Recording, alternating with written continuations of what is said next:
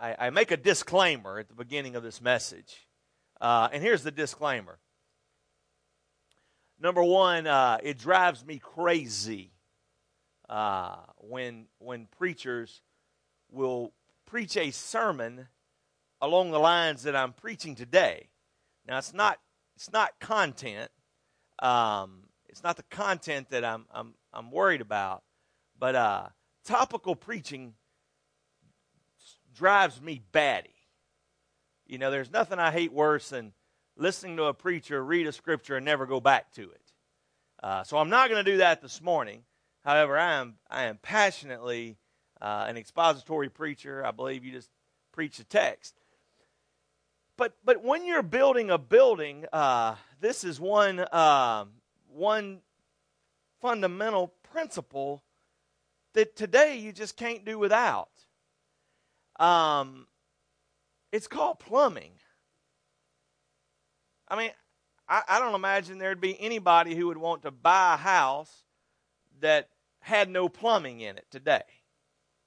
Uh, I, I, remember years ago when I, we first started Family of Grace Church, the way that I would make a living was uh, we would remodel houses and that kind of stuff in the day and, and, and, and try to provide for the family. And uh, uh, there was this realtor, uh, a, law, a lawyer that was getting in the rental business, and so we were in the process of helping him. Uh, he would find rental properties and help them get them to where they needed to be, and um, we would do a lot of the plumbing ourselves, my dad and myself. And uh, however, there were certain things that you had to have a plumber for that the city had to sign off on, and so uh, every time we could not cross that threshold because we were not registered licensed plumbers with the city, we would get him. I remember one day I went to him and I brought him the bill for the plumber, and the lawyer looked at me and said, I'm doing something wrong. This plumber is making more per hour than I am. And I said, Yeah, but you just think the things that you're handling is dirty. Do you want to swap jobs with him? Uh, no, no, no, no, never mind. Let's move on. And so uh, the Lord really began to deal with me on the issue of plumbing. Matter of fact, I, term, I titled this sermon plumbing exclamation point exclamation point really? Question mark. Like are you really going to preach on this? And so there is one passage of scripture that in the beginning pastor and ralph and i when we were talking about this sermon series came up and it's out of the book of nehemiah now your blueprints have deviated from this particular blueprint that you've had every week you've had the same floor plan if you look on on this and the blueprints you've had from the previous weeks you will know there is several uh, fixtures in this home that we're building. Now, some of the fixtures are to bring water in, and some are to take water away. And so I went, and, and, and this passage of scripture has been really dear to my heart.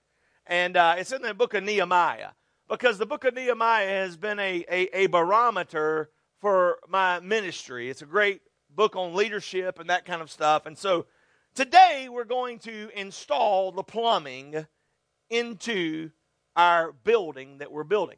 Uh, I just couldn't leave the foundation because in every foundation, before they pour the concrete, when they're doing the dirt work, the plumber has to come in and put the, the pipes in the ground that's going to take the substance of water away and bring the substance of water in.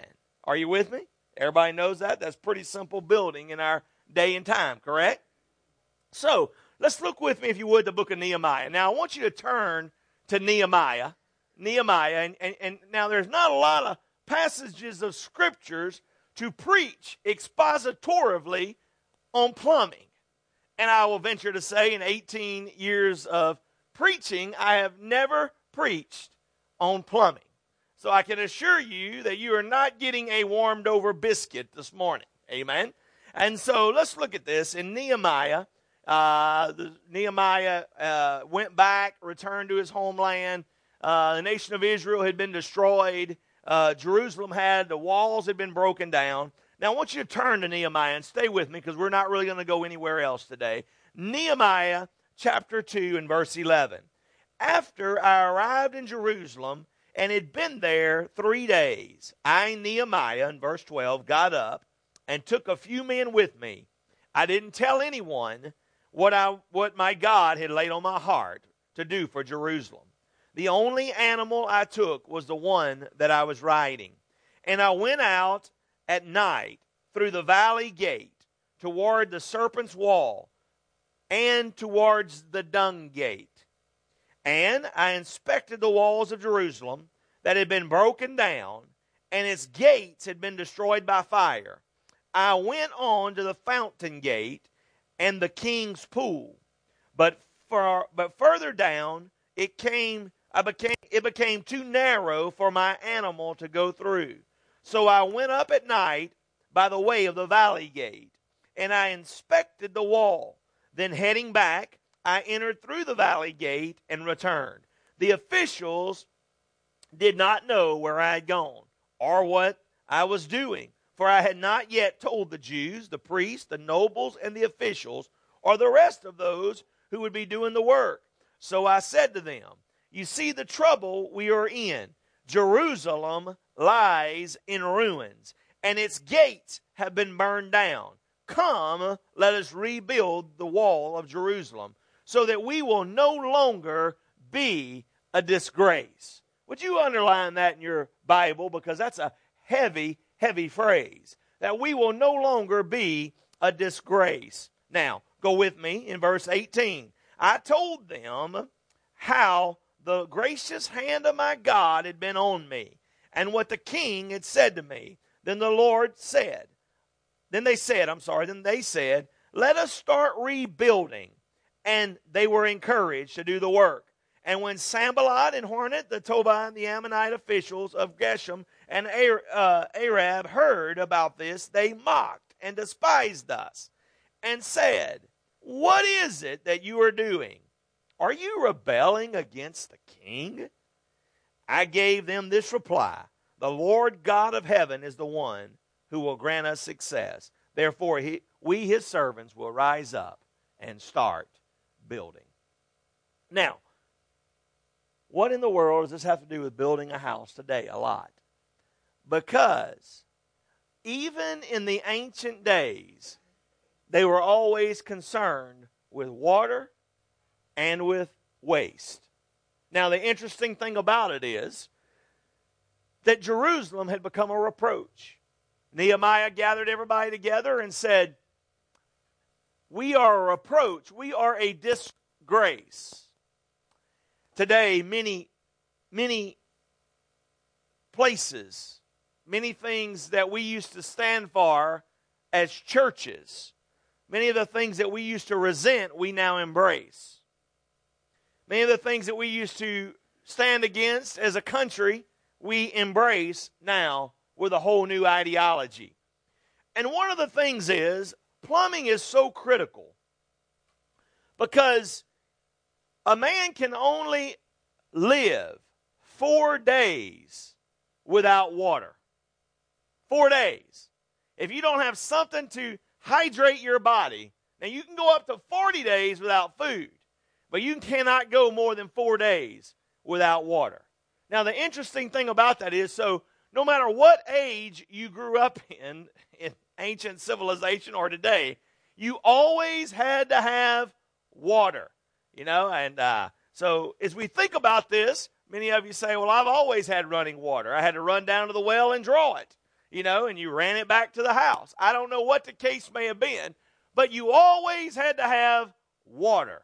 And you always had to have a way to remove the waste. Because if the waste piled up, the, the disease and bacteria and all of that that would come from the waste would destroy the family. Now, the interesting thing about this, it's always been a factor. Now, let's go a little bit further. If everything gets clogged up, you have what we call a mess.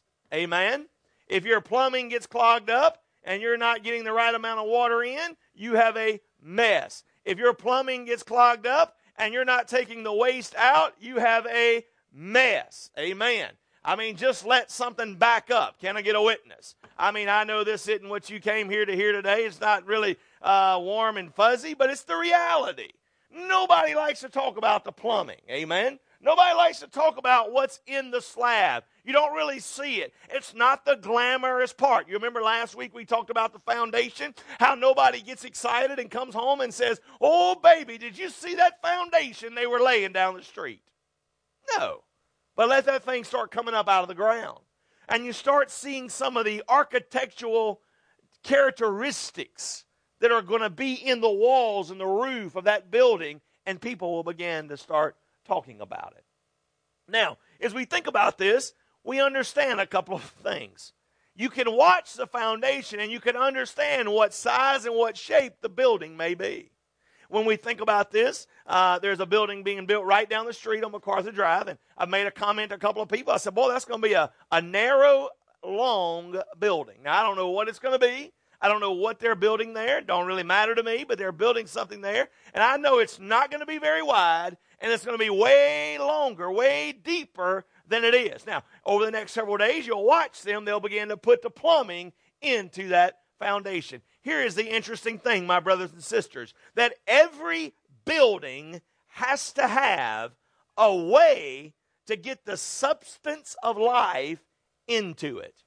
Every building has to have a way that the substance of life will flow into it, either by plumbing, like hooked up to a hydrant, and it flows in pipes and comes into that building, or by a bucket that you're running down and fetching the water, filling it up, and bringing it into the home. Amen? Are you with me? That's not very deep thinking. Now, here's the reason I told you that this is a total different message that I normally will preach because the factor is that when we went over this, every every place had to deal with it. It had to have a way to get the substance of life in, but they also every building or every place had to have a way to get the to get the waste of life out. The waste from life, it had to be able to come out. Now, I'm not completely making this up, okay?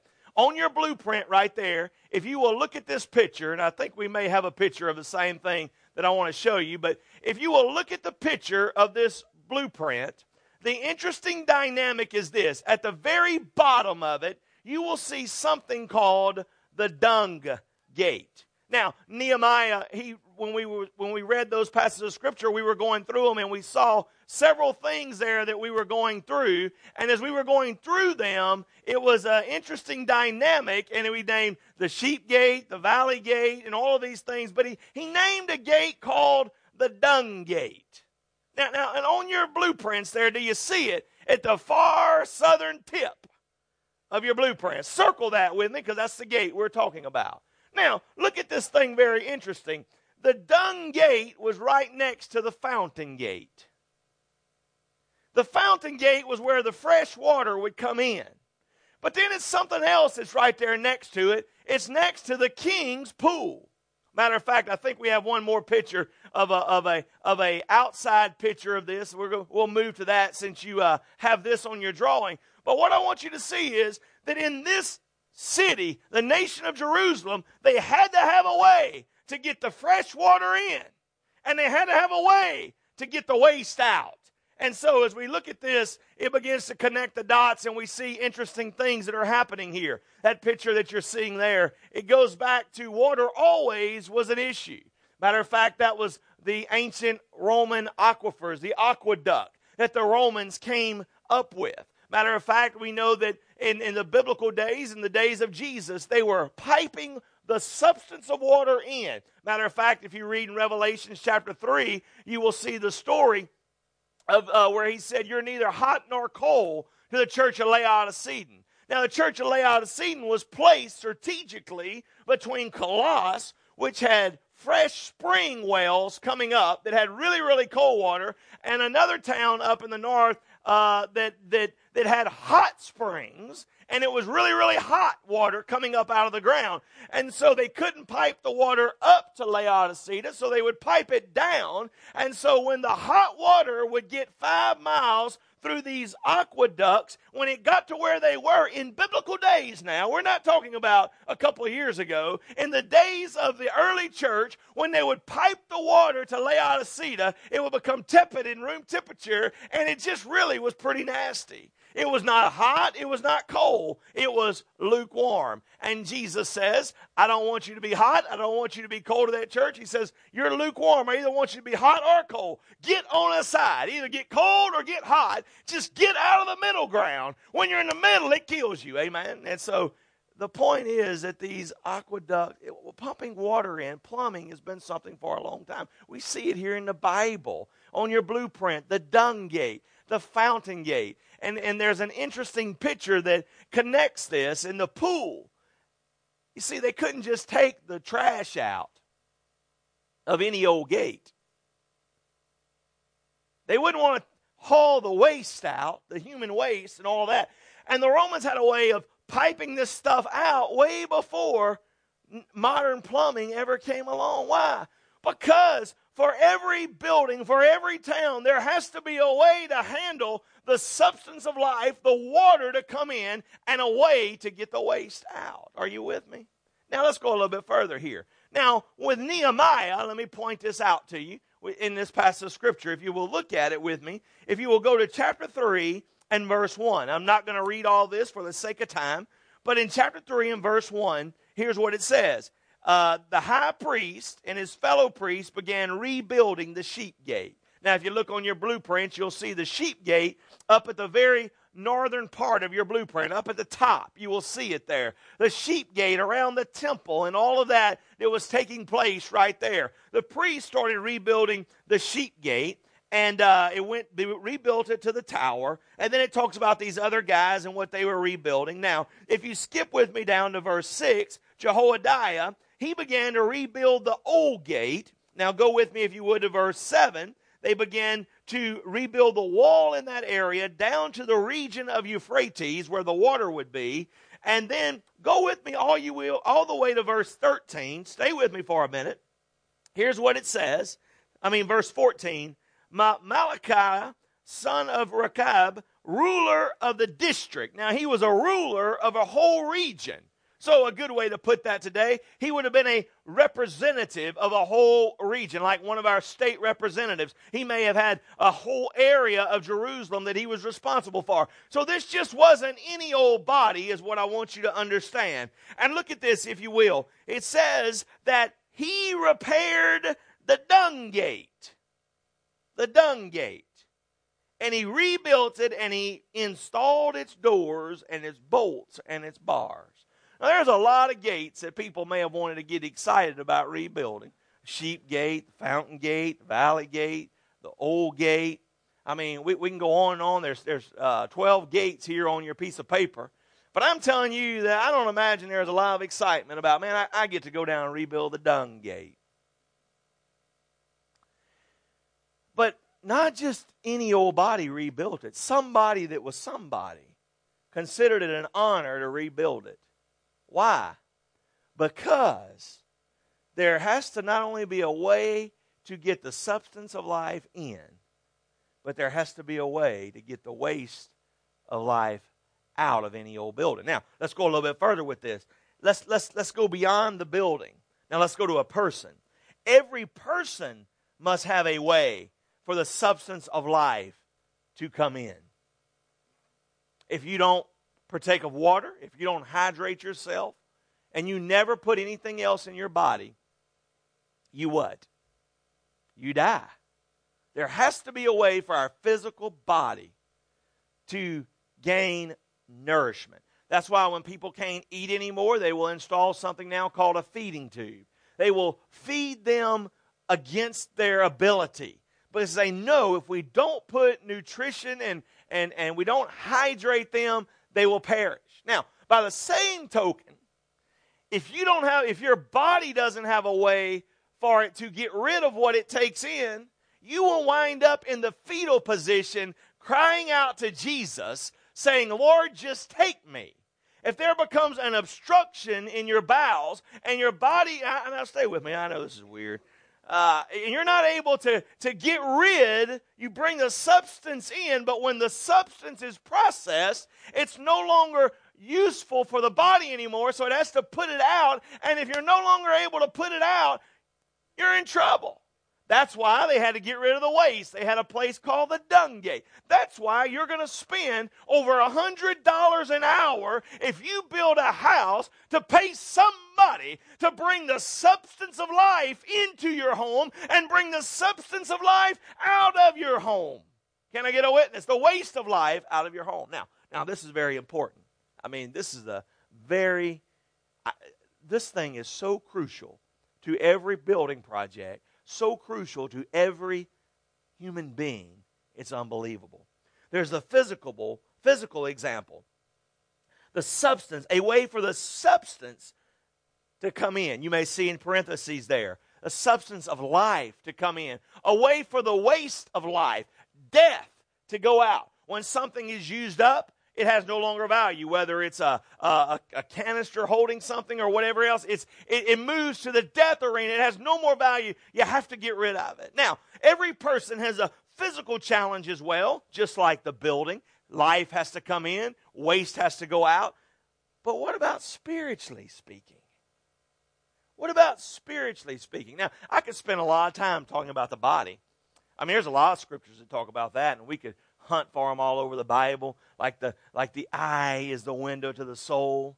Out of the mouth comes the content of the heart. And the Bible says in Jeremiah, the heart is desperately wicked, and no man can know it.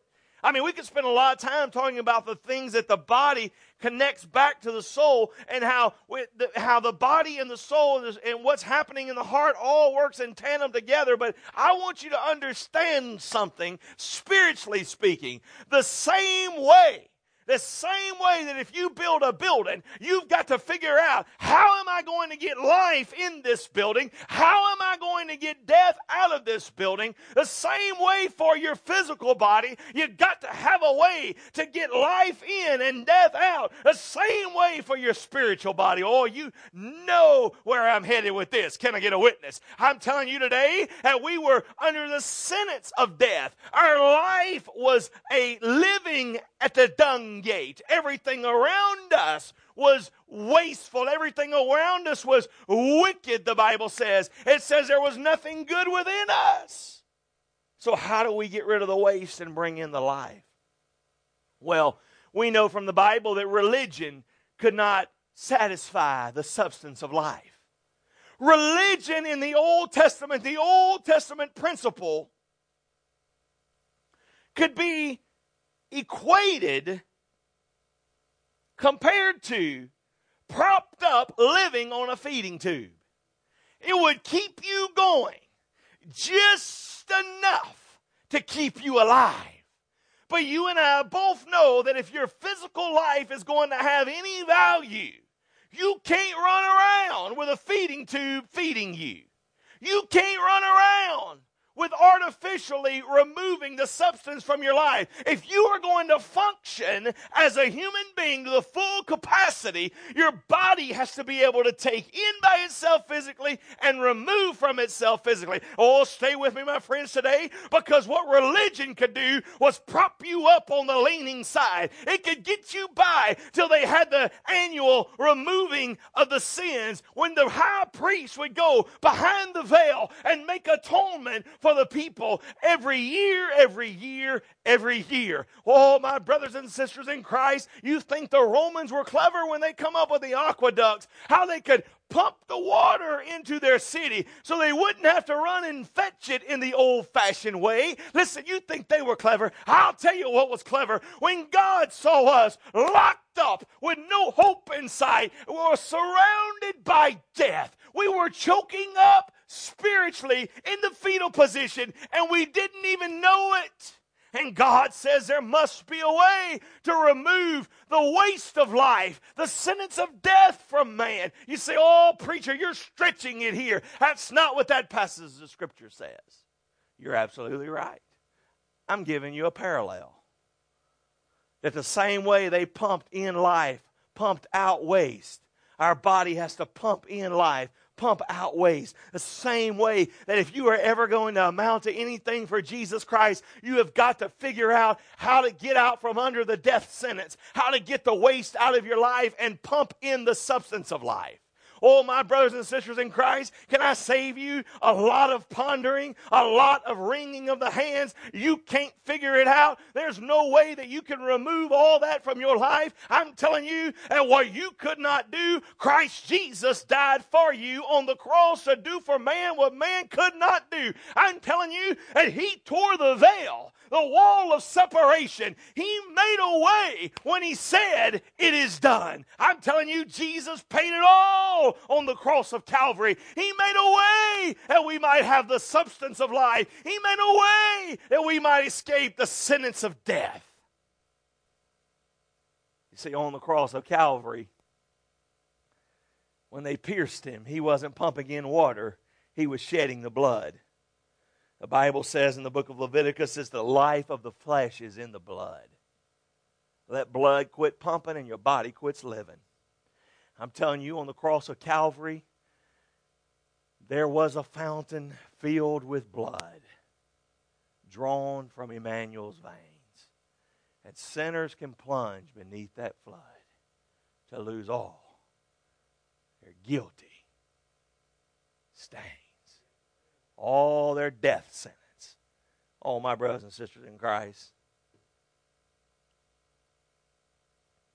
I've struggled all week sharing this passage of Scripture because I realize that uh, it's just not like I, it's not how I like to preach. I don't like it. I don't like the way it laid out. I don't like the way it's there. But I'm telling you, there's a principle in the Bible that teaches us that life has to come in and death has to go out, or there can be no life. And in your spiritual life, if you don't allow Jesus Christ to take over, not your church, not your preacher, not your religion, not your, your favorite denomination, not your favorite TV preacher, if you don't allow Jesus to become the conduit that pumps life in, you will never make it. Spiritually, there has to be a way for you to receive life. And Jesus said, Hey guys, I am the way for you to receive life.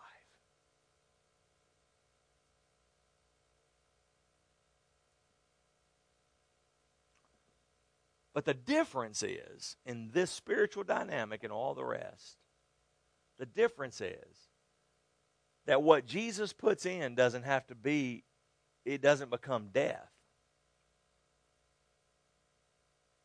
But it must be delivered. Because if you don't find a way to deliver life out of you, then you will just swell up and become a spiritual glutton.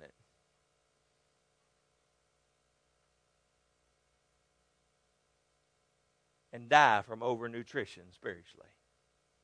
You say, is that possible? Well, it'll suck all the joy out of your spiritual life. One of the reasons that we're in the condition that we're in is because we have too many people taking in spiritually and not giving out. Not giving out. Not giving out. Not giving out. What must we do? We must realize that every building has to have plumbing in our day and age. You say, no, it doesn't. Yes, it does. I mean, even if you don't put plumbing in the ground, you're gonna you're gonna move life in, and you're gonna move waste out one way or the other. And in your spiritual life, Jesus went to the cross to remove the waste of your life, the sin of death, the sting of death, so that he could give you the gift of life. The leader rose up and said, I'll rebuild the dung gate. I'll put it close to where it needs to be. I'll make it happen because it's so important. Maybe in your life today, there's just some stuff you need to get out of your life. I don't know what it is. But if you don't get the old stuff out, there's no place for the new stuff to come in. And Jesus said,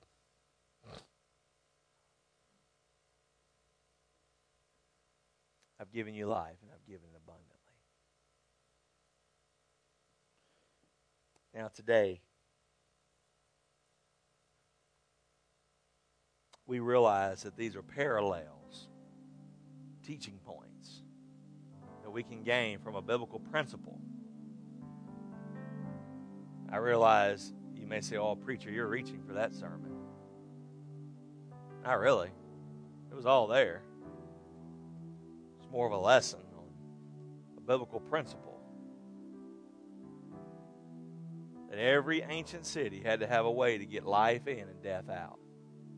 And spiritually, you have to have a way to get life in and death out. The bad news for you is you can't think your way out. You can't draw your way out. You can't plan your way out. You can't buy your way out. You can't preach your way out. You can't sing your way out. You can't praise your way out. You have to fall to your knees and say, God, you are the only giver of life. And today, would you just come remove all the dung out of my life that I could have life and have it more?